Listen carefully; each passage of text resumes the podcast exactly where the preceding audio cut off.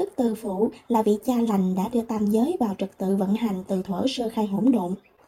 Mỗi cõi giới khi vừa hình thành được Ngài phân tánh hóa sanh, biến hiện nên một vị thượng đế cai quản cõi giới ấy.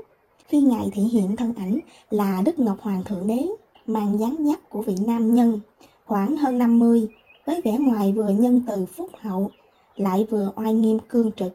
Ngài thường mang bên mình chiếc thiên bình, một cái cân hoàng kim với hai bàn cân nhỏ nhắn đại diện cho thiện ác nghiệp nằm gọn trong lòng bàn tay. Khi hữu sự cần giúp cho một chân hồn quán chiếu được nhân duyên nghiệp quả của mình, thiên bình này sẽ biến thành to lớn trước mặt họ.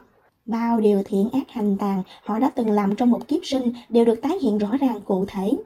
Trong thoáng chốc, hai cán cân ấy sẽ nghiêng về phía thiện nghiệp hay ác nghiệp để từ đó họ quyết định vận mệnh của mình sẽ chuyển sinh tồn tại ra sao sau khi thấu rõ nhân duyên nghiệp quả.